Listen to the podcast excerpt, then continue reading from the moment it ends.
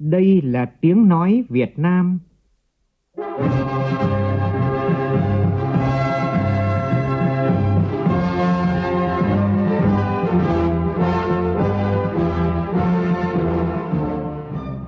là tiếng nói Việt Nam, phát thanh từ Hà Nội, thủ đô nước Cộng hòa xã hội chủ nghĩa Việt Nam.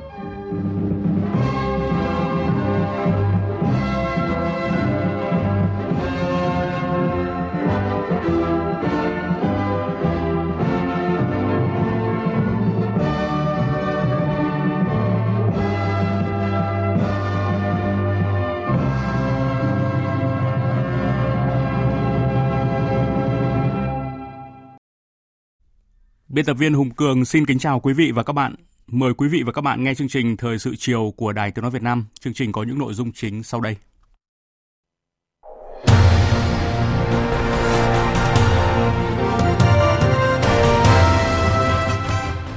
Chủ tịch nước Nguyễn Xuân Phúc điện đàm với Tổng thống đắc cử Hàn Quốc Yoon suk yeol Ủy ban Thường vụ Quốc hội thông qua nghị quyết về tăng giờ làm thêm đối với người lao động lên tối đa 300 giờ một năm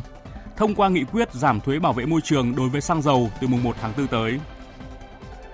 Việt Nam hưởng ứng các sự kiện môi trường toàn cầu với thông điệp sẵn sàng hành động trong ứng phó với biến đổi khí hậu, giảm nhẹ thiên tai và bảo vệ tài nguyên thiên nhiên. Công an tỉnh Bắc Ninh bắt Phó Chủ tịch Thường trực Ủy ban nhân dân thành phố Từ Sơn, Phó Giám đốc Sở Tài chính tỉnh Bắc Ninh để điều tra liên quan sai phạm đất đai. Trong phần tin thế giới, Mỹ và Liên minh châu Âu sẽ áp đặt thêm các biện pháp trừng phạt mới cứng rắn với Nga nhân chuyến thăm châu Âu sắp tới của Tổng thống Mỹ Joe Biden. Đã tìm thấy hộp đen của máy bay trong vụ rơi máy bay ở Trung Quốc. Tại Australia xuất hiện virus siêu cảm lạnh với các triệu chứng giống COVID-19.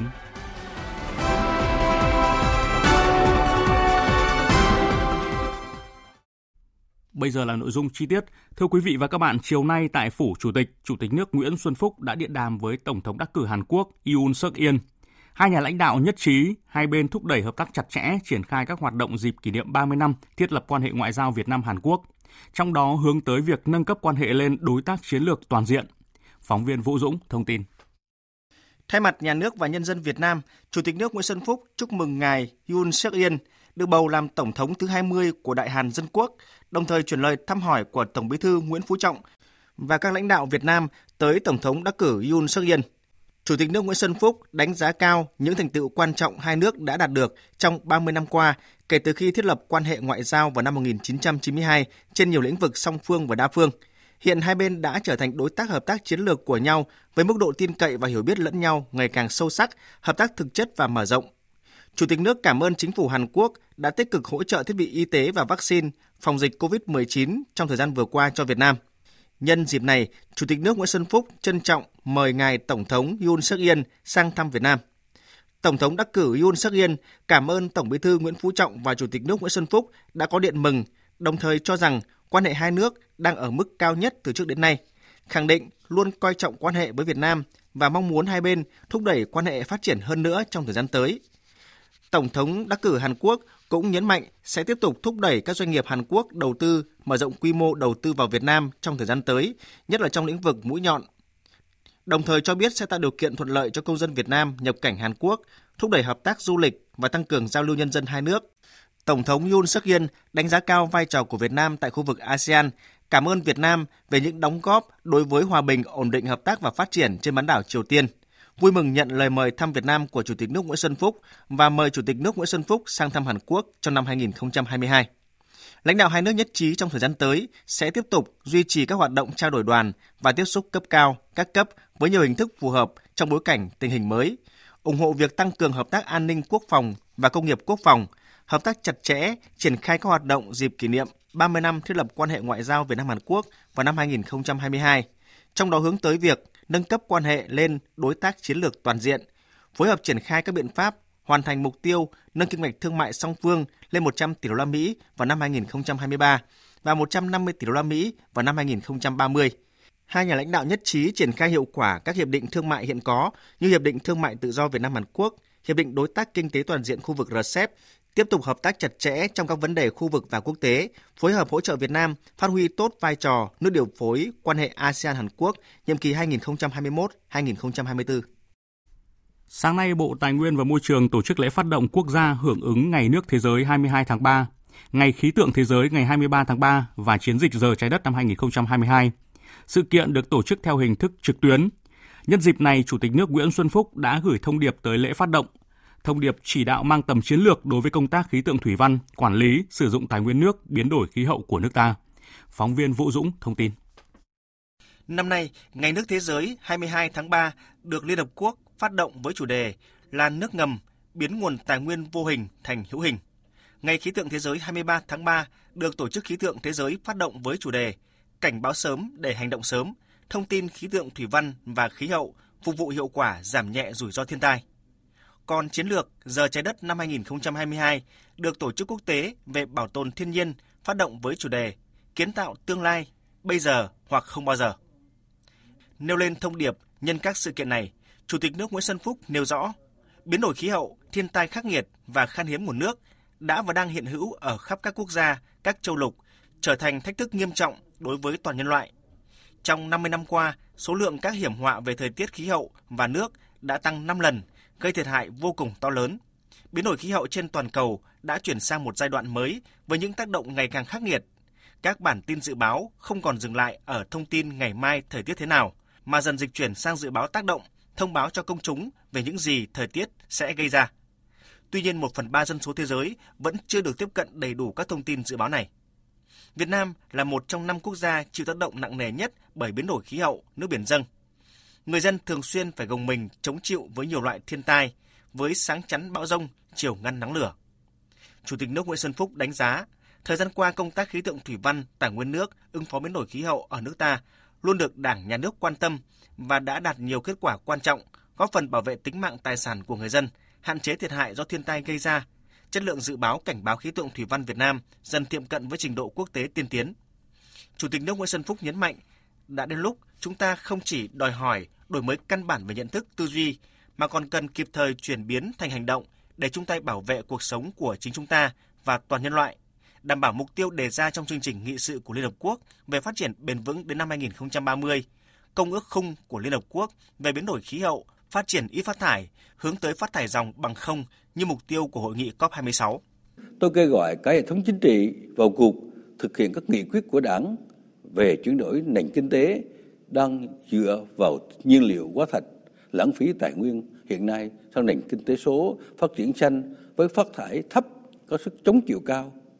Các bộ, ngành địa phương tích cực, chủ động, kịp thời tháo gỡ các nút thắt, điểm ngãn và tạo mọi thuận lợi cho quá trình chuyển đổi đảm bảo cam kết quốc tế của Việt Nam. Tôi cũng kêu gọi mọi người dân, các tổ chức xã hội hãy là chủ thể quan trọng nhất bảo đảm cho thành công của tiến trình ứng phó với biến đổi khí hậu, thực hiện mục tiêu phát triển bền vững. Mỗi người dân hãy hành động trách nhiệm hơn nữa trong sử dụng nguồn nước một cách thông minh, tiết kiệm, bảo đảm an ninh nước, sinh kế dựa vào nước và hăng hái tích cực tham gia bảo vệ môi trường sống xanh, sạch, đẹp, thực hiện thành công chương trình trồng một tỷ cây xanh đến năm 2025. Đây là thời khắc phải hành động xây dựng Việt Nam xanh, hành tinh xanh. Hãy đoàn kết, chung sức, đồng lòng, thống nhất hành động mạnh mẽ, bảo vệ sinh kế cho cộng đồng, đảm bảo an ninh nguồn nước quốc gia cả hiện tại và tương lai, không để ai bị bỏ lại phía sau. Với sự hưởng ứng của toàn dân và xã hội, nhất định chúng ta sẽ thành công. Nhân dịp này, Chủ tịch nước Nguyễn Xuân Phúc cũng yêu cầu Bộ Tài nguyên và Môi trường cần tiếp tục phát huy vai trò nòng cốt của cơ quan quản lý nhà nước, bám sát quan điểm chủ trương của Đảng, chính sách của nhà nước và các điều ước quốc tế để tiếp tục hoàn thiện khuôn khổ pháp lý, xây dựng chính sách cụ thể, thúc đẩy xã hội hóa, khuyến khích các doanh nghiệp, tổ chức và cá nhân cùng tham gia, bao gồm cả đầu tư hiện đại hóa, tự động hóa hệ thống quan trắc khí tượng thủy văn quốc gia, cơ sở hạ tầng nhằm nâng cao chất lượng dự báo cảnh báo thiên tai.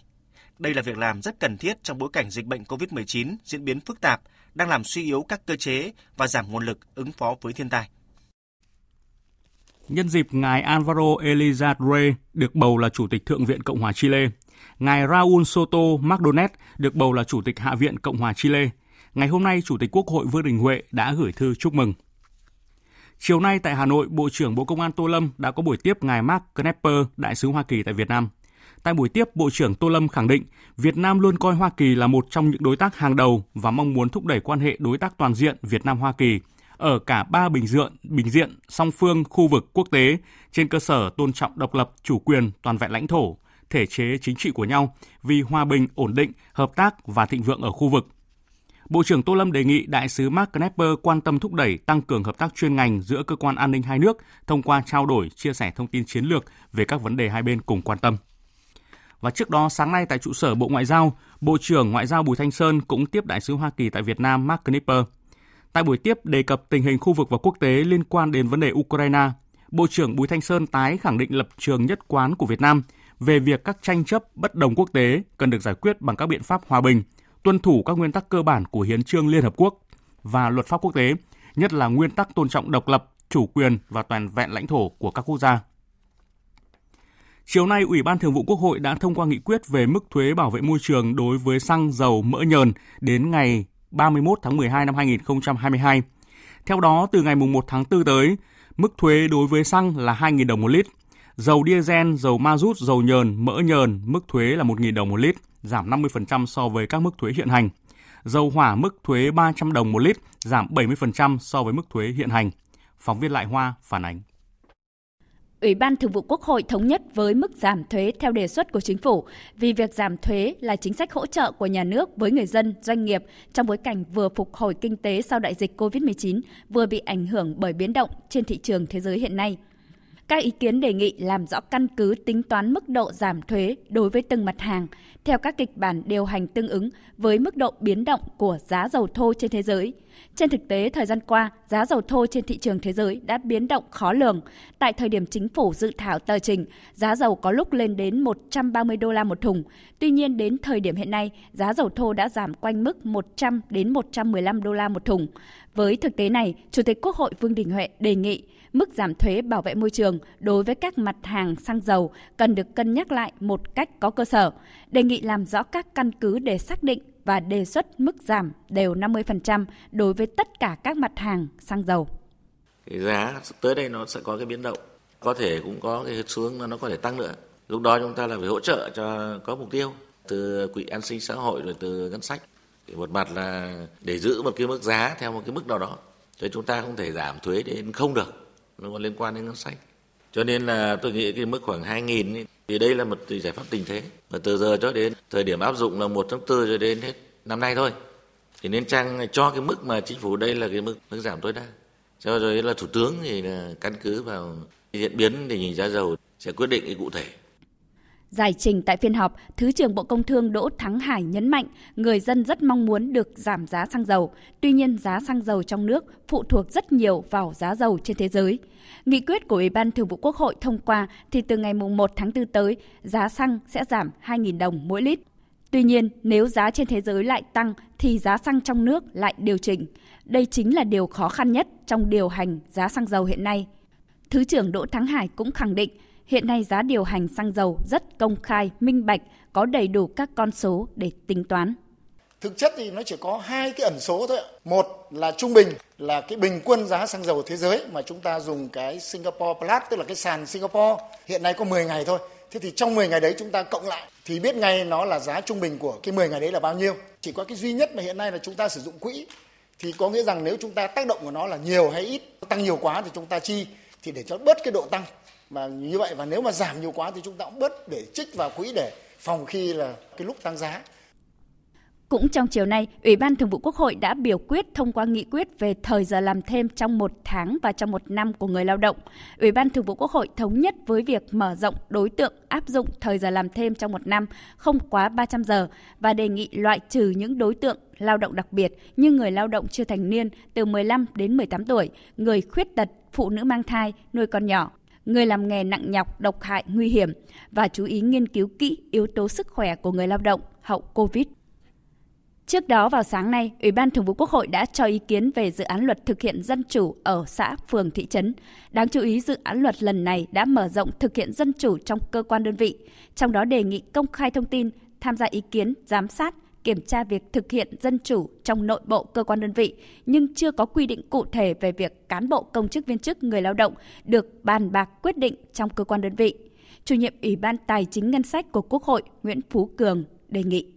Cán bộ công chức bàn nhưng mà không có một cái là cán bộ công chức bàn và cán bộ công chức quyết định. Trước đây là khi mà trong cái luật các luật chúng ta liên quan đến sử dụng ngân sách thì sau này là có cái kinh phí khoán là cái quy chế chi tiêu nội bộ mà quy chế chi tiêu nội bộ là phải đưa ra cán bộ công chức bàn và quy định. Thì cái quy chế chi tiêu nội bộ này mới có cái giá trị pháp lý khi mà ra các cơ quan thanh kiểm tra về kể cả là cái quy toán kho bạc. Theo chương trình, ngày mai Ủy ban Thường vụ Quốc hội sẽ xem xét báo cáo kết quả bước đầu của đoàn giám sát chuyên đề, việc thực hiện chính sách pháp luật về thực hành tiết kiệm chống lãng phí giai đoạn từ năm 2016 đến năm 2021 và xem xét thông qua dự thảo nghị quyết về hoạt động chất vấn tại phiên họp thứ 9 của Ủy ban Thường vụ Quốc hội. Chương trình sẽ được tiếp tục với những nội dung quan trọng khác. Chiều nay, đoàn khảo sát của Ban chỉ đạo đề án Trung ương 6 do bà Trương Thị Mai, Ủy viên Bộ Chính trị, Bí thư Trung ương Đảng, trưởng ban tổ chức Trung ương, trưởng ban chỉ đạo làm trưởng đoàn làm việc với Thành ủy Hải Phòng về việc thực hiện nghị quyết Trung ương 5 khóa 10 về tiếp tục đổi mới phương thức lãnh đạo của Đảng đối với hoạt động của hệ thống chính trị tại Đảng bộ thành phố Hải Phòng. Phóng viên Đài Tiếng nói Việt Nam thường trú khu vực Đông Bắc thông tin. Theo báo cáo của Thành ủy Hải Phòng, 15 năm thực hiện nghị quyết Trung ương năm khóa 10, Hải Phòng đã xác lập được vị trí là một trong những trung tâm công nghiệp dịch vụ lớn của cả nước, một cực tăng trưởng quan trọng của vùng kinh tế trọng điểm Bắc Bộ. Đội ngũ cán bộ được kiện toàn đủ số lượng, nâng cao chất lượng, đáp ứng ngày càng tốt hơn yêu cầu nhiệm vụ. Vai trò lãnh đạo của Đảng đối với hệ thống chính trị được giữ vững và tăng cường mạnh mẽ, các cấp chính quyền chủ động, tích cực đổi mới, chỉ số cải cách hành chính tăng dần qua các năm và được đánh giá cao. Tại buổi làm việc, thành phố Hải Phòng kiến nghị với Trung ương nghiên cứu tiến hành sơ kết tổng kết các mô hình thí điểm về tổ chức bộ máy đã triển khai thời gian qua để có chỉ đạo thống nhất trong thời gian tới theo hướng tinh gọn, gắn với hiệu lực, hiệu quả, tập trung lãnh đạo, chỉ đạo các cơ quan có thẩm quyền thực hiện kịp thời hơn nữa việc thể chế hóa các chỉ thị, nghị quyết, quy định của Đảng về các lĩnh vực nói chung và về đổi mới phương thức lãnh đạo của Đảng đối với hoạt động của hệ thống chính trị nói riêng, tạo sự liên thông trong thể chế. Bà Trương Thị Mai và các thành viên đoàn khảo sát đánh giá thành phố Hải Phòng đã thực hiện việc quán triệt các nghị quyết của Đảng một cách đồng bộ, góp phần nâng cao chất lượng hoạt động của hệ thống chính trị, có nhiều mô hình mới, cách làm hay trong lãnh đạo chỉ đạo thực hiện nghị quyết, đoàn khảo sát cũng tiếp thu những đề xuất kiến nghị của thành phố Hải Phòng để ban chỉ đạo tổng hợp trình tại hội nghị Trung ương 6.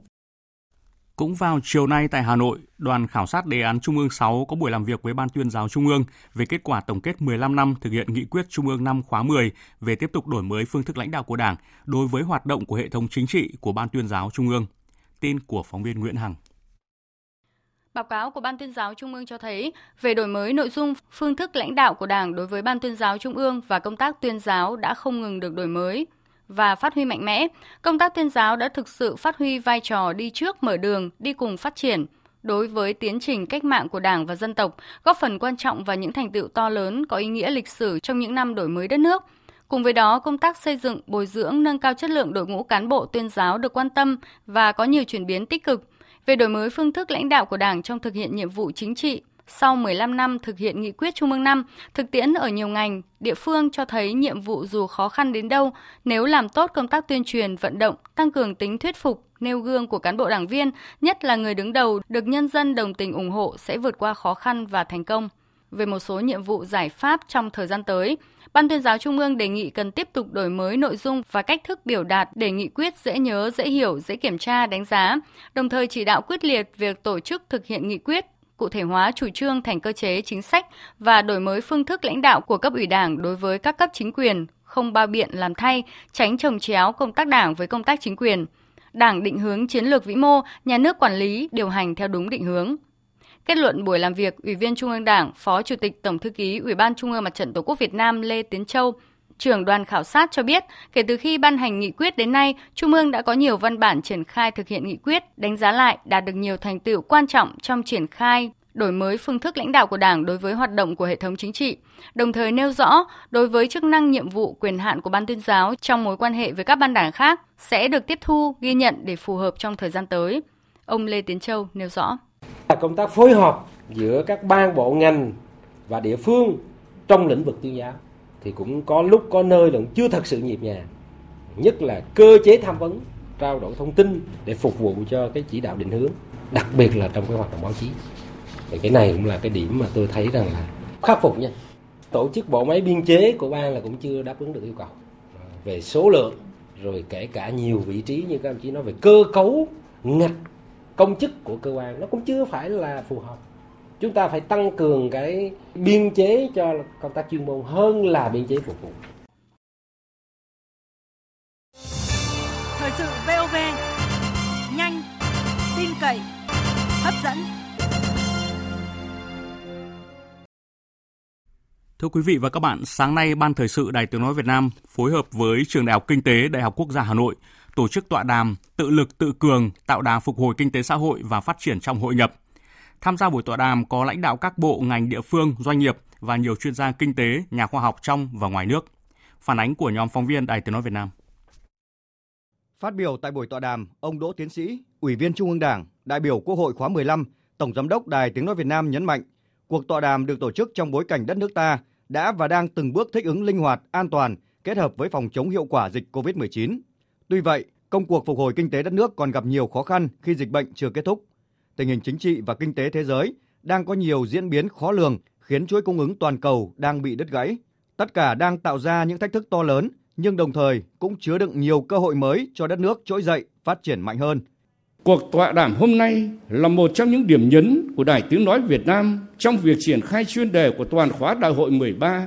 học tập làm theo tư tưởng đạo đức phong cách Hồ Chí Minh về ý chí tự lực, tự cường và khát vọng phát triển đất nước phồn vinh hạnh phúc.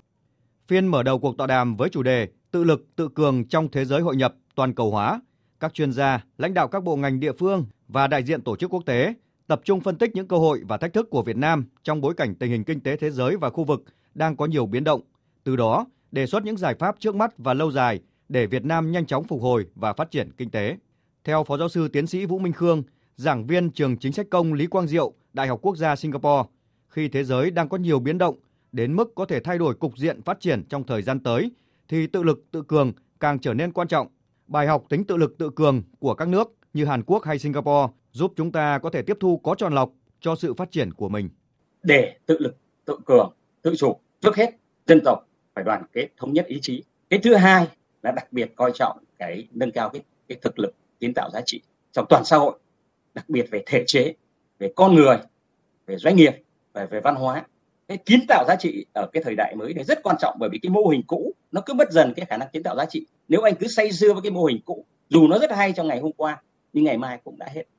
Ông Nguyễn Bá Hùng, chuyên gia cao cấp về hợp tác và hội nhập khu vực, Ngân hàng Phát triển châu Á ADB cho rằng dịch COVID-19 đã và đang đặt ra cho các nước phát triển trong đó có Việt Nam những vấn đề cần giải quyết, trong đó có an sinh xã hội và những ảnh hưởng đến sự phát triển kinh tế lâu dài. Tự lực tự cường là quan trọng để mà gây dựng được cái gọi là sức mạnh dân tộc, tự cường để mà kết hợp được tốt hơn với thế giới, đặc biệt là tiếp cận các chuẩn mực quốc tế và mở rộng an sinh xã hội. Thứ hai là đẩy mạnh đầu tư hạ tầng theo hướng bền vững cái này có thể huy động thêm các nguồn lực từ bên ngoài từ các đối tác phát triển cũng như là của khu vực tư nhân. Trong phần 2 của chương trình tọa đàm các đại biểu tập trung phân tích tầm quan trọng của tự lực tự cường trong khôi phục và phát triển kinh tế giai đoạn hậu Covid-19, nhận diện những thách thức trong thế giới đầy biến động, tiềm năng, sức mạnh nội sinh, con người, văn hóa Việt, trí tuệ Việt trong cuộc cách mạng công nghiệp lần thứ tư, cụ thể hóa tự lực tự cường trong các lĩnh vực kinh tế xã hội. Ông Nguyễn Quang Huân, đại biểu Quốc hội khóa 15, Phó Chủ tịch Hội Doanh nhân Tư nhân Việt Nam, Chủ tịch Hội đồng Quản trị Công ty Cổ phần Hancom Việt Nam cho rằng tự lực tự cường nó không phải là tự cung tự cấp và chúng ta ở trong đặc biệt là trong cái thời uh, buổi mà hội nhập toàn cầu thế rồi chúng ta tham gia nhiều hiệp định thương mại tự do thì chúng ta phải hiểu cái tự lực tự cường đấy cho nó đúng nghĩa đúng cách nó là cái tiền đề đầu tiên để cho các doanh nhân phấn đấu đi lên và cạnh tranh quốc tế nhưng mà chúng ta cũng phải gắn kết mình vào trong một cái bối cảnh chung là hội nhập toàn cầu.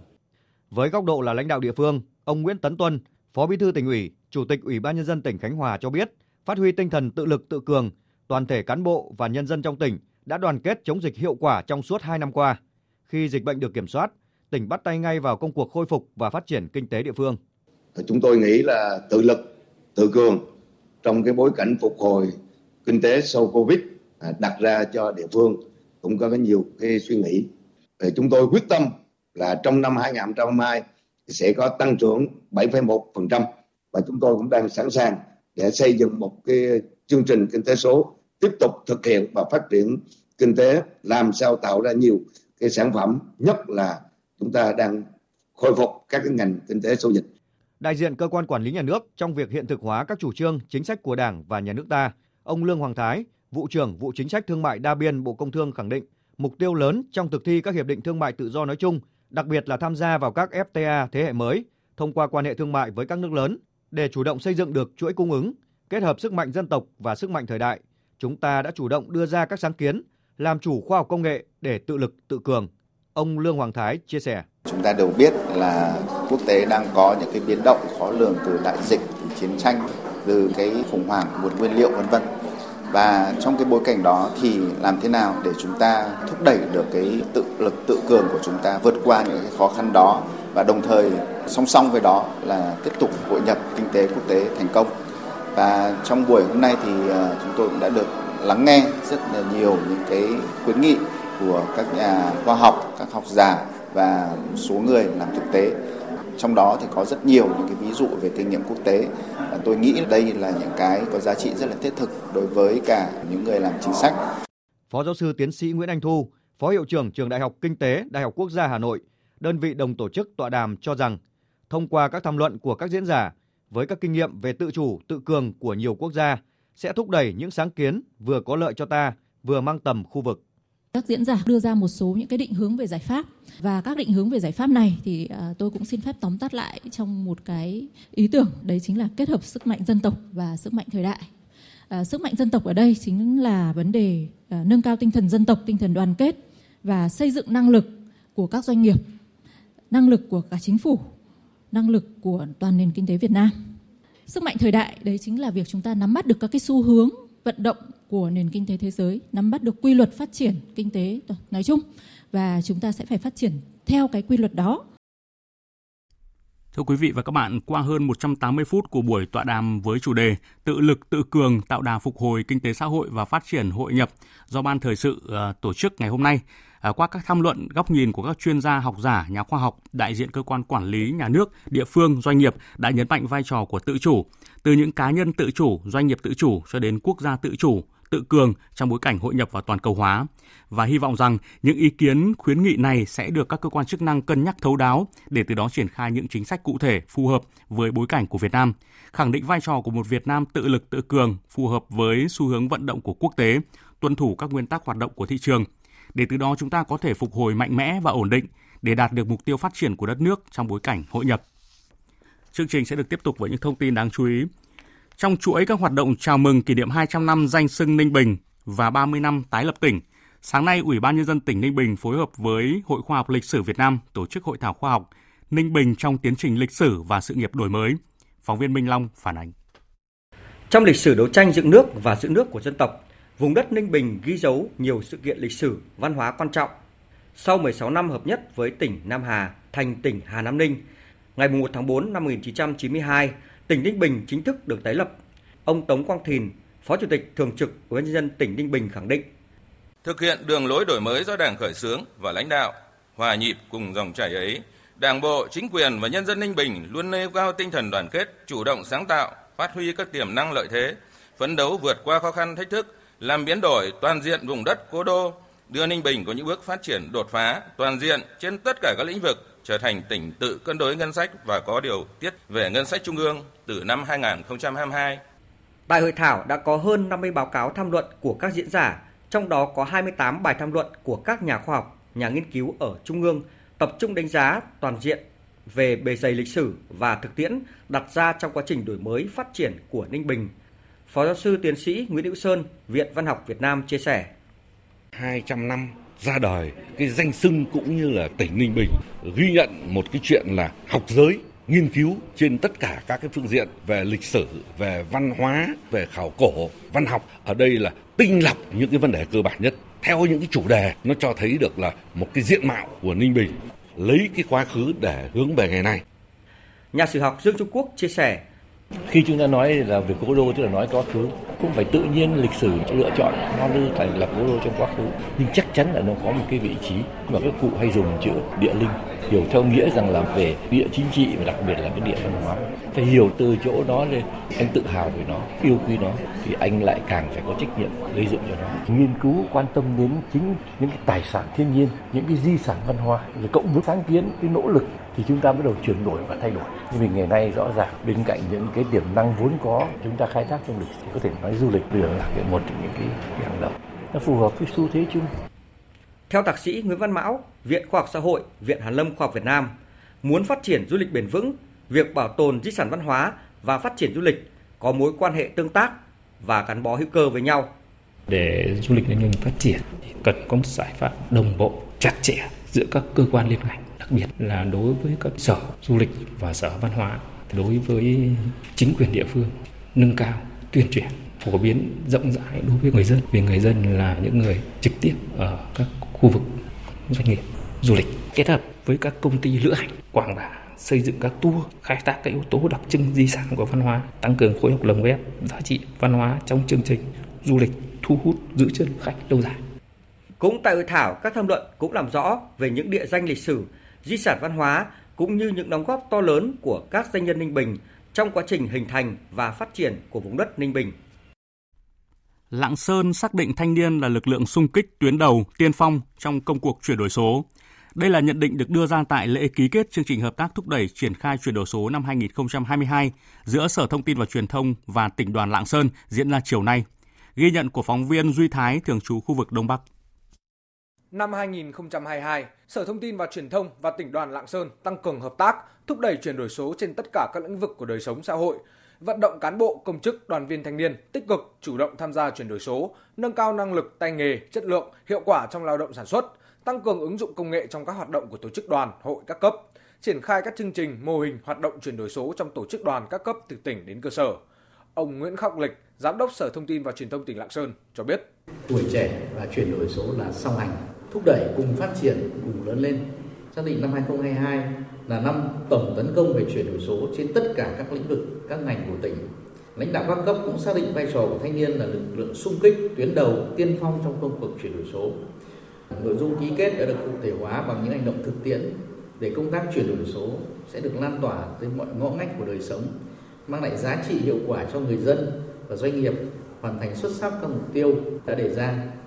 Theo chương trình ký kết, tỉnh đoàn Lạng Sơn sẽ chỉ đạo các tổ chức cơ sở đoàn tăng cường tuyên truyền, hướng dẫn, hỗ trợ người dân và doanh nghiệp mở cửa hàng số và tài khoản thanh toán điện tử, phối hợp tổ chức các lớp tập huấn kỹ năng, ứng dụng tiến bộ khoa học kỹ thuật, công nghệ mới và sản xuất cho đoàn viên thanh niên, tạo môi trường, điều kiện thuận lợi thúc đẩy hoạt động khởi nghiệp, đổi mới sáng tạo trong đoàn viên thanh niên.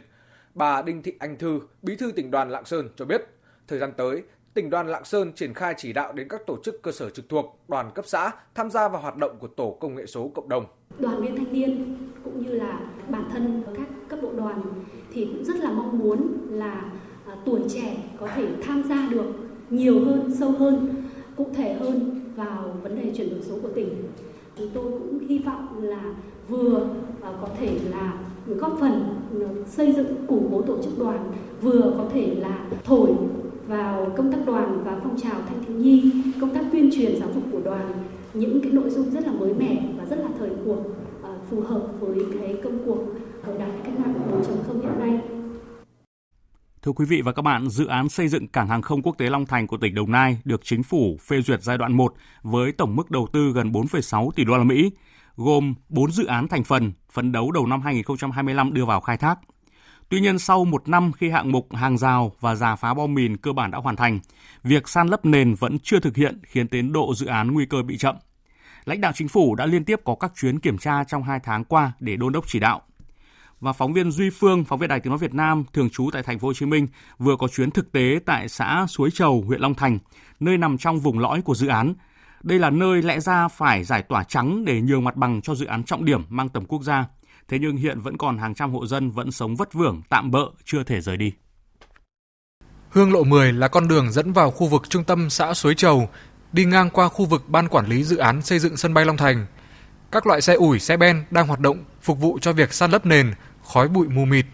Hàng trăm hộ dân vẫn sống trong cảnh bụi bặm, cách biệt sâu trong khu vực xây dựng sân bay Long Thành. Gia đình ông Nguyễn Văn Tuyên còn ba người sinh sống tại ấp Suối Chầu 1, nay thuộc xã Bình Sơn, Lý do là huyện Long Thành vẫn chưa gọi đi bốc thăm nhận suất tái định cư, mặc dù gia đình đã nhận tiền đền bù hỗ trợ. Ông Tuyên cho biết, những gia đình còn mắc kẹt tại đây sống rất khổ sở, xe chở đất chạy thường xuyên gây mất an toàn và khói bụi dày đặc. Nhờ nguyện vọng thì nhà nước làm sao mà cái như là cấp tái định cư sớm để làm nhà, rồi di chuyển ra chỗ đó, chứ ở đây phức tạp quá. Căn nhà của bà Nguyễn Thị Nghiệp đã cũ kỹ xuống cấp do đã lâu không sửa sang. Gia đình bà Nghiệp có 5 người vẫn còn ở lại đây – công việc chính là lao động chân tay. Mặc dù đã nhận tiền bồi thường thu hồi đất, nhưng gia đình bà Nghiệp vẫn chưa được nhận suất tái định cư. Cũng như các hộ còn kẹt lại, bà Nghiệp mong mỏi sớm được ra khu tái định cư bởi hương lộ 10 sẽ đóng lại để thi công các hạng mục của sân bay Long Thành. Ngoài chuyện nơi ở, bà Nghiệp cũng bày tỏ mong muốn được hỗ trợ chuyển đổi công việc sau khi tái định cư. Dân ở đây người ta lớn tuổi rồi, người ta cũng cần là có công an việc làm nó ổn định cần cái nhà nước tổ chức đưa những người mà hả nó trung niên đó ý chị muốn nói để cho có công ăn ờ, việc làm cho nó khỏi vất vả. Một nỗi lo khác của những gia đình còn sinh sống trong vùng dự án sân bay Long Thành là việc trường tiểu học Suối Trầu chuẩn bị giải thể, chuyển ra khu tái định cư. Ông Đỗ Hữu Triểu, Phó hiệu trưởng phụ trách trường tiểu học Suối Trầu cho biết, từ đầu năm học có 32 em học sinh chuyển ra nơi ở mới. Năm học tới đây, nhà trường sẽ không còn ở nơi cũ nữa. Để tránh sự xáo trộn trong việc học của các em, ông Triểu kiến nghị.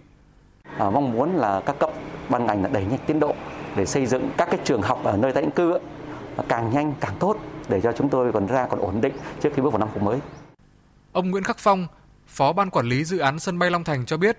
về chủ trương đóng hương lộ 10 đi ngang dự án thi công sân bay, Ban Quản lý Dự án sẽ tạo điều kiện cho người dân còn sót lại tiếp tục đi lại trên hương lộ 10 trong vòng một tháng để di rời nhà cửa. Sau một tháng, huyện Long Thành và xã Bình Sơn sẽ nâng cấp tuyến đường vòng ra quốc lộ 51. Theo ông Phong, đường đi này xa hơn hàng chục cây số so với hương lộ 10 nhưng sẽ đảm bảo an toàn giao thông. Toàn bộ những con đường ờ, công vụ chúng tôi thi công trong phạm vi 1810 ờ, ờ, đều cắt ngang con đường hương lộ 10 này và khi mà thi công cái đường công vụ này thì là cái đường hương lộ 10 này không còn đi được nữa tại vì cái cao độ của cái đường công vụ thì đa phần là thấp hơn từ 3 đến 4 mét cái đường hương lộ 10 bây giờ. Theo Ủy ban nhân dân huyện Long Thành, để đẩy nhanh tiến độ xử lý vấn đề tái định cư cho những hộ dân còn sót lại trong vùng dự án sân bay, huyện đã giao cho các đơn vị liên quan khẩn trương giải quyết dứt điểm cho các hộ chính để ra nơi ở mới. Đối với các hộ phụ vướng mắc bởi việc sang nhượng giấy tay, Ủy ban nhân dân huyện Long Thành đang chờ các ngành tham mưu cho Ủy ban nhân dân tỉnh Đồng Nai đưa ra hướng giải quyết để xem xét cấp suất tái định cư. Công an tỉnh Bắc Ninh đã xác nhận thông tin ông Nguyễn Thế Tuấn, Phó Chủ tịch Thường trực Ủy ban nhân dân thành phố Từ Sơn của tỉnh Bắc Ninh bị cơ quan an ninh điều tra bắt vì liên quan đến sai phạm đất đai và cho biết vụ việc đang được đơn vị báo cáo Thường trực tỉnh ủy, Ủy ban nhân dân tỉnh Bắc Ninh để thông tin đầy đủ đến báo chí trong những ngày tới. Theo thông tin ban đầu, ông Nguyễn Thế Ông Nguyễn Thế Tuấn bị bắt vì liên quan sai phạm đất đai diễn ra từ thời điểm ông giữ chức trưởng phòng tài chính kế hoạch thị xã Từ Sơn, nay là thành phố Từ Sơn. Liên quan đến vụ việc này, Công an tỉnh Bắc Ninh cũng bắt giữ ông Phạm Quốc Tuấn, Phó Giám đốc Sở Tài chính tỉnh Bắc Ninh và một trưởng phòng của cơ quan này. Giám đốc Sở Tài chính Bắc Ninh Nguyễn Kim Thoại xác nhận đơn vị mới nhận được quyết định từ cơ quan công an về việc ông Phạm Quốc Tuấn và một trưởng phòng của đơn vị bị bắt tạm giam. Ông Thoại cho biết Sở đang làm quy trình để tạm đình chỉ công tác đối với cán bộ bị bắt. Hôm nay, Tòa án Nhân dân thành phố Hà Nội đưa bị cáo Lê Văn Dũng, tức Dũng Vô Va, sinh năm 1970, trú ở phường Hà Cầu, quận Hà Đông, ra xét xử về tội tuyên truyền chống phá nhà nước Cộng hòa xã hội chủ nghĩa Việt Nam. Liên quan đến vụ án, tòa cũng đưa bị cáo Nguyễn Văn Son, sinh năm 1956, ở xã Phương Tú, huyện Ứng Hòa, ra xét xử về tội che giấu tội phạm. Trước đó, ngày 7 tháng 12 năm 2021, Cục An ninh mạng và Phòng chống tội phạm sử dụng công nghệ cao, Công an thành phố Hà Nội chuyển đến cơ quan an ninh điều tra Công an thành phố Hà Nội hồ sơ đối tượng Lê Văn Dũng tức Dũng Vô Va có hành vi sử dụng không gian mạng Internet đăng tải các video clip có nội dung xuyên tạc, phỉ báng chính quyền nhân dân, phao tin, bịa đặt, gây hoang mang trong nhân dân, xâm phạm lợi ích nhà nước, quyền, lợi ích hợp pháp của cá nhân, tổ chức. Cáo buộc xác định Lê Văn Dũng là đối tượng có quá trình tham gia hoạt động tụ tập đông người, gây mất trật tự công cộng và thường xuyên gây rối, biểu tình chống nhà nước. Tiếp theo sẽ là một số thông tin thời tiết. Thưa quý vị, thưa các bạn, cả ngày nay thời tiết miền Bắc đã có sự chuyển biến mạnh bởi không khí lạnh tăng cường, nén dạnh áp thấp, trời mưa rào và rông liên tục, nhiệt độ giảm, cảm giác rét xuất hiện. Từ giờ đến đêm, khả năng mưa rông vẫn còn, nhất là khu vực vùng núi và trung du Bắc Bộ sẽ có mưa vừa, mưa to và rông, có nơi mưa rất to với lượng trên 100 mm. Trong mưa rông thì có khả năng xảy ra lốc xét mưa đá và gió giật mạnh. Tối nay, các tỉnh từ Thanh Hóa và đến Thừa Thiên Huế rồi Đà Nẵng đến Bình Thuận đều xuất hiện mưa rông, đặc biệt mưa phần nhiều ở phía Bắc. Nhiệt độ tối nay mát mẻ 23 đến 26 độ. Còn đối với khu vực Tây Nguyên và Nam Bộ, sau một vài tiếng nữa, trời sẽ đổ mưa rào và rông kèm theo nguy cơ xảy ra lốc xét, mưa đá và gió giật mạnh.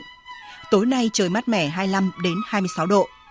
Bà con các tỉnh thành phố ven biển từ Quảng Ninh đến Phú Yên lưu tâm để phòng tránh gió mạnh, sóng lớn trên biển do ảnh hưởng của không khí lạnh cuối mùa.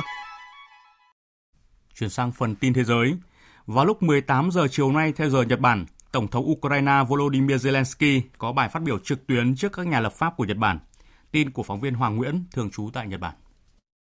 Trong bài phát biểu, ông Zelensky đánh giá cao về sự hỗ trợ của Nhật Bản và khẳng định Nhật Bản là nước đầu tiên ở châu Á gây áp lực toàn diện lên Nga, đồng thời kêu gọi nước này duy trì các lệnh trừng phạt đối với Nga. Nhật Bản đã mở rộng hỗ trợ nhân đạo khi tiếp nhận những người sơ tán, một động thái hiếm hoi đối với một quốc gia có chính sách nhập cư và tị nạn, thường được cho là quá nghiêm ngặt. Nhật Bản cũng đã tích cực song hành với Mỹ và các thành viên nhóm G7 khi liên tiếp áp đặt các biện pháp trừng phạt để thể hiện lập trường cứng rắn đối với Nga. Mới đây, Nga đã tuyên bố đình chỉ việc đàm phán hiệp ước hòa bình với Nhật Bản, đẩy quan hệ hai nước xấu đi nhanh chóng.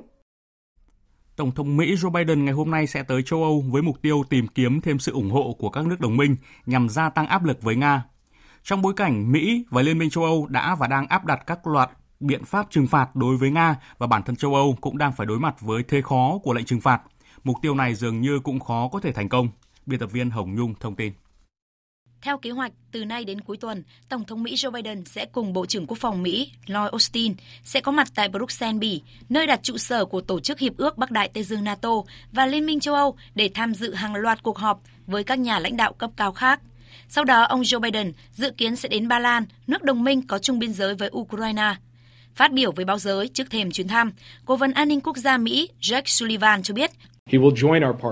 Tổng thống Biden sẽ cùng các đối tác áp đặt thêm các lệnh trừng phạt nhằm vào Nga và thắt chặt các biện pháp trừng phạt hiện có đối với Nga. Ông cũng sẽ làm việc với các đồng minh trong dài hạn để điều chỉnh sự hiện diện của NATO ở sườn phía đông. Ông cũng sẽ công bố hành động chung nhằm tăng cường an ninh năng lượng châu Âu và giảm sự phụ thuộc của châu Âu vào khí đốt của Nga. Ngoài việc tăng cường các biện pháp trừng phạt, trong các cuộc họp sắp tới, Mỹ và đồng minh dự kiến cũng sẽ đánh giá liệu có nên loại Nga khỏi danh sách thành viên G20 hay không. Giới phân tích nhận định, chuyến đi của ông chủ Nhà Trắng dường như khó thành công. Có lẽ thành công duy nhất của chuyến đi này là việc ông Biden sẽ công bố với các đồng minh về các lệnh trừng phạt mới của Mỹ nhằm vào hàng trăm nghị sĩ của Nga. Gói trừng phạt mới này dự kiến sẽ được Tổng thống Mỹ công bố trong các cuộc họp thượng đỉnh Tổ chức Hiệp ước Bắc Đại Tây Dương NATO, Liên minh châu Âu và nhóm 7 quốc gia có nền kinh tế phát triển lớn nhất thế giới trong những ngày tới. Trong phản ứng mới nhất vào chiều nay, Trung Quốc khẳng định Nga là thành viên quan trọng của nhóm các nền kinh tế phát triển và mới nổi hàng đầu thế giới G20 và không thành viên nào có quyền loại Nga ra khỏi tổ chức này. Phóng viên Bích Thuận thường trú tại Bắc Kinh thông tin. Người phát ngôn Bộ Ngoại giao Trung Quốc Uông Văn Bân đã cho biết quan điểm này tại cuộc họp báo thường kỳ tổ chức tại Bắc Kinh. Ông nhấn mạnh, G20 là diễn đàn chính về hợp tác kinh tế quốc tế, quy tụ các nền kinh tế chủ yếu trên thế giới.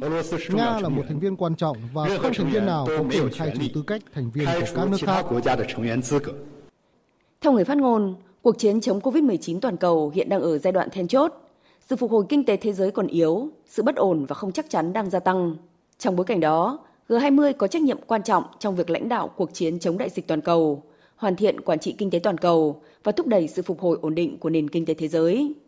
Ông khẳng định, Trung Quốc ủng hộ Indonesia, chủ tịch luân phiên của tổ chức này, thúc đẩy hợp tác G20 trên các lĩnh vực theo chương trình nghị sự đã thiết lập với chủ đề phục hồi cùng nhau, phục hồi mạnh mẽ hơn. Cùng ngày, Đại sứ Nga tại Jakarta cho biết, Tổng thống Nga Putin dự định tham dự hội nghị thượng đỉnh G20 do Indonesia tổ chức vào cuối năm nay.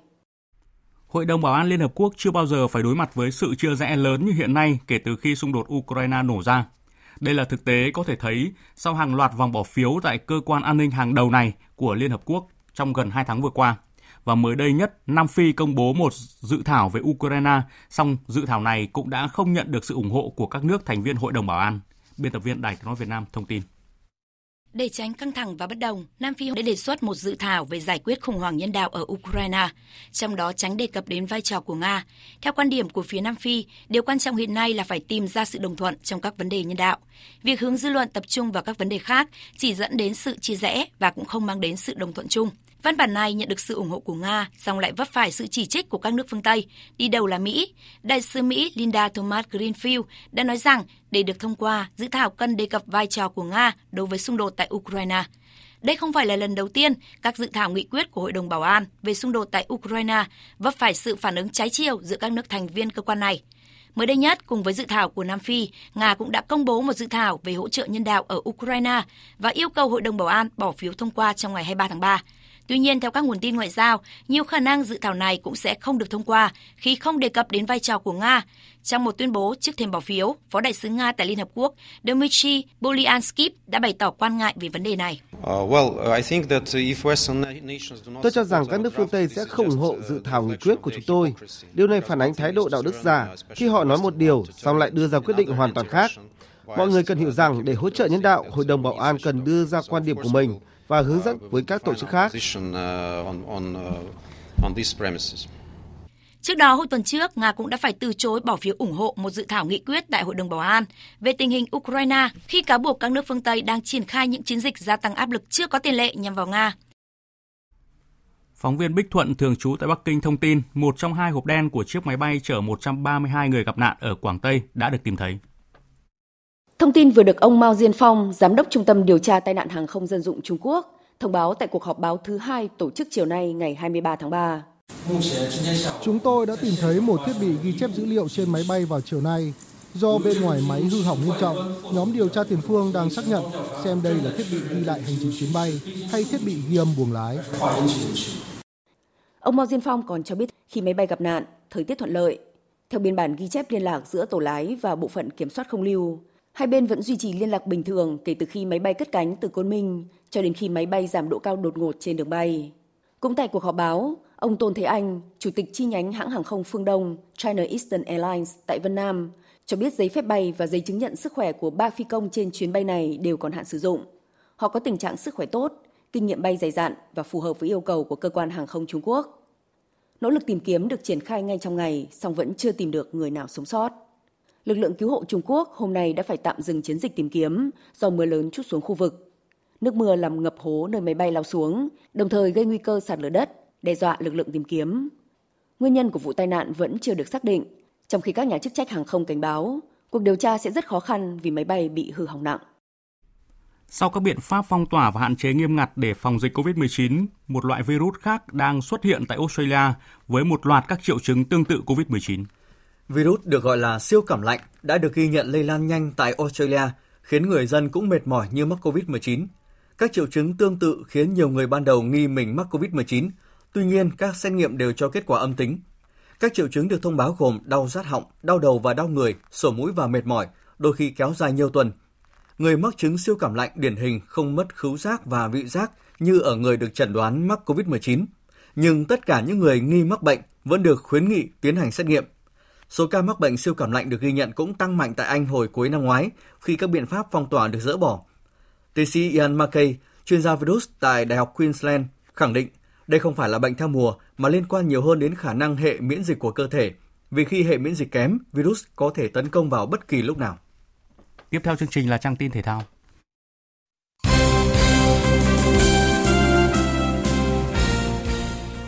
Thưa quý vị và các bạn, vào lúc 19 giờ tối mai 24 tháng 3, trên sân vận động quốc gia Mỹ Đình Hà Nội, đội tuyển Việt Nam sẽ có cuộc đón tiếp đội tuyển Oman tại vòng loại thứ ba World Cup 2022 khu vực châu Á. Đây cũng là trận đấu cuối cùng trên sân nhà của thầy trò huấn luyện viên Park Hang-seo tại đấu trường này. Không khó để có thể nhận thấy đội tuyển Việt Nam đang gặp khủng hoảng nhân sự trầm trọng ở hàng thủ. Vì nhiều lý do khác nhau mà huấn luyện viên Park Hang-seo không có sự phục vụ của một số trò cưng như thủ thành Đặng Văn Lâm, hậu vệ Nguyễn Trọng Hoàng, Đỗ Duy Mạnh, Đoàn Văn Hậu hay mới đây nhất là Trần Đình Trọng và Bùi Tiến Dũng. Dù đối mặt với nhiều khó khăn về lực lượng, nhưng trong buổi họp báo trước trận đấu, huấn luyện viên Park Hang-seo khẳng định.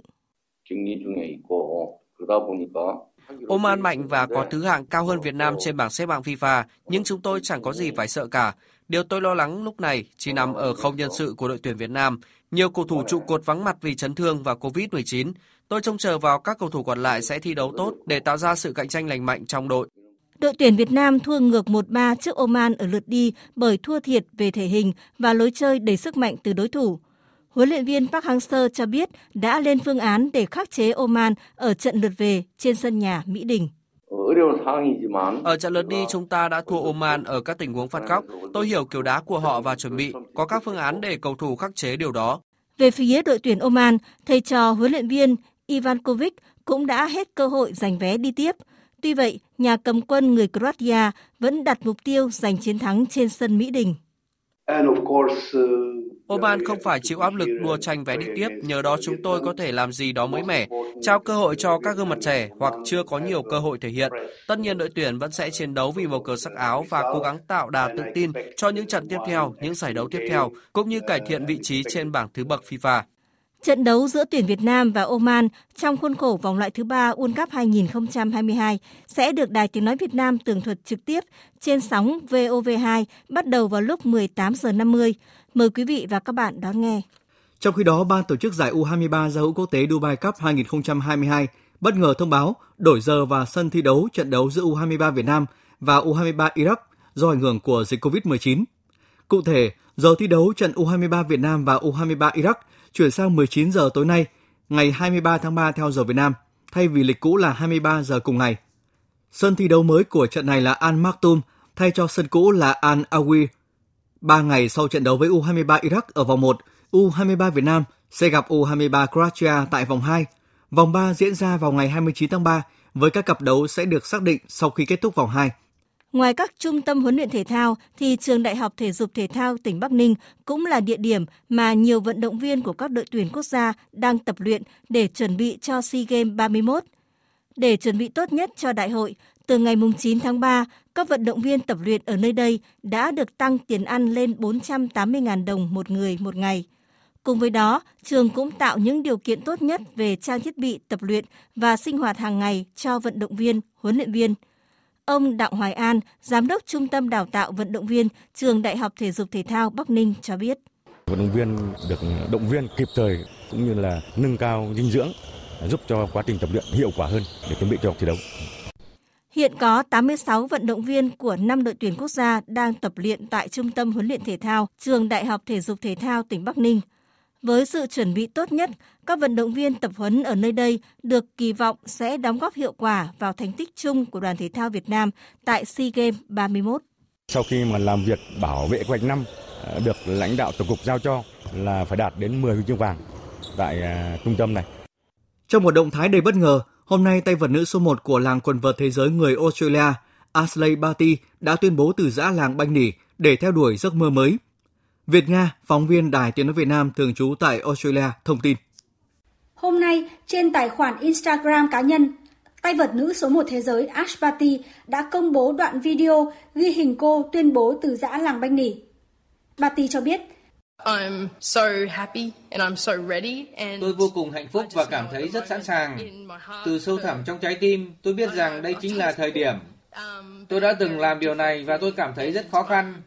Tôi cảm thấy vô cùng biết ơn vì những gì mà tennis đã mang lại cho mình. Nó mang đến cho tôi những giấc mơ, nhưng tôi biết rằng giờ là thời điểm để tôi theo đuổi những giấc mơ khác. Batty là một trong những vận động viên quần vợt thành công nhất của Australia. Hiện cô là tay vợt nữ được xếp hạng số 1 thế giới. Tuy mới 25 tuổi, nhưng cô đã giành được 3 giải Grand Slam là Australia Open, French Open và Wimbledon và 15 giải đơn. Cho đến lúc này, chưa rõ Patty sẽ chọn hướng đi tiếp theo là gì. Nhưng cô không chỉ được biết đến là một tay vợt xuất sắc, mà còn là một người chơi golf và cricket rất giỏi. Dự báo thời tiết Phía Tây Bắc Bộ, đêm và sáng có mưa rào và rông rải rác, cục bộ có mưa vừa mưa to, sau có mưa vài nơi gió nhẹ. Đêm và sáng trời rét, nhiệt độ từ 16 đến 28 độ. Phía Đông Bắc Bộ, đêm có mưa nhỏ rải rác, ngày có mưa vài nơi, gió Đông Bắc cấp 2, cấp 3, đêm và sáng trời rét, nhiệt độ từ 16 đến 24 độ. Khu vực từ Thanh Hóa đến Thừa Thiên Huế, đêm có mưa, mưa rào rải rác, ngày có mưa vài nơi, gió Bắc đến Tây Bắc cấp 2, cấp 3, vùng ven biển cấp 3, cấp 4. Phía Bắc đêm và sáng trời rét, phía Nam trời lạnh, nhiệt độ từ 18 đến 28 độ. Khu vực từ Đà Nẵng đến Bình Thuận, chiều tối và đêm có mưa rào và rông vài nơi, ngày nắng, gió đông cấp 2, cấp 3, nhiệt độ từ 23 đến 32 độ. Tây Nguyên, chiều tối và đêm có mưa rào và rông vài nơi, ngày nắng gió nhẹ, nhiệt độ từ 19 đến 33 độ. Nam Bộ, chiều tối và đêm có mưa rào và rông vài nơi, ngày nắng có nơi nắng nóng, gió nhẹ, nhiệt độ từ 23 đến 35 độ. Khu vực Hà Nội, đêm có mưa nhỏ rải rác, ngày có mưa nhỏ vài nơi, gió Đông Bắc cấp 2, cấp 3, đêm và sáng trời rét, nhiệt độ từ 16 đến 24 độ. Dự báo thời tiết biển, Bắc và Nam Vịnh Bắc Bộ, đêm có mưa rào và rông vài nơi. Gió Đông Bắc đến Đông cấp 4, cấp 5, riêng đêm nay có lúc cấp 6, giật cấp 7, biển động. Vùng biển từ Quảng Trị đến Quảng Ngãi, Bình Định đến Ninh Thuận có mưa rào và rông vài nơi, gió đông đến đông nam cấp 3, cấp 4. Vùng biển từ Bình Thuận đến Cà Mau và từ Cà Mau đến Kiên Giang có mưa rào và rông vài nơi, gió nhẹ. Khu vực Bắc Biển Đông có mưa rào và rông rải rác ở phía Bắc. Trong mưa rông có khả năng xảy ra lốc xoáy. Gió Đông Bắc đến Đông cấp 5, riêng phía Bắc cấp 6, giật cấp 7, cấp 8, biển động. Khu vực giữa Biển Đông có mưa rào và rông vài nơi, gió Đông Bắc đến Đông cấp 3, cấp 4. Khu vực Nam Biển Đông và khu vực quần đảo Trường Sa thuộc tỉnh Khánh Hòa có mưa rào và rông vài nơi, gió Đông cấp 3, cấp 4. Khu vực quần đảo Hoàng Sa thuộc thành phố Đà Nẵng có mưa rào và rông vài nơi, gió đông đến đông nam cấp 4. Vịnh Thái Lan có mưa rào rải rác và có nơi có rông. Trong mưa rông có khả năng xảy ra lốc xoáy và gió giật mạnh, gió nhẹ. Những thông tin thời tiết vừa rồi đã kết thúc chương trình Thời sự chiều nay của Đài Tiếng Nói Việt Nam. Chương trình do các biên tập viên Hùng Cường, Lan Anh, Nguyễn Hằng biên soạn và thực hiện với sự tham gia của phát thanh viên Thành Tuấn, kỹ thuật viên Uông Biên, chịu trách nhiệm nội dung Nguyễn Thị Tuyết Mai.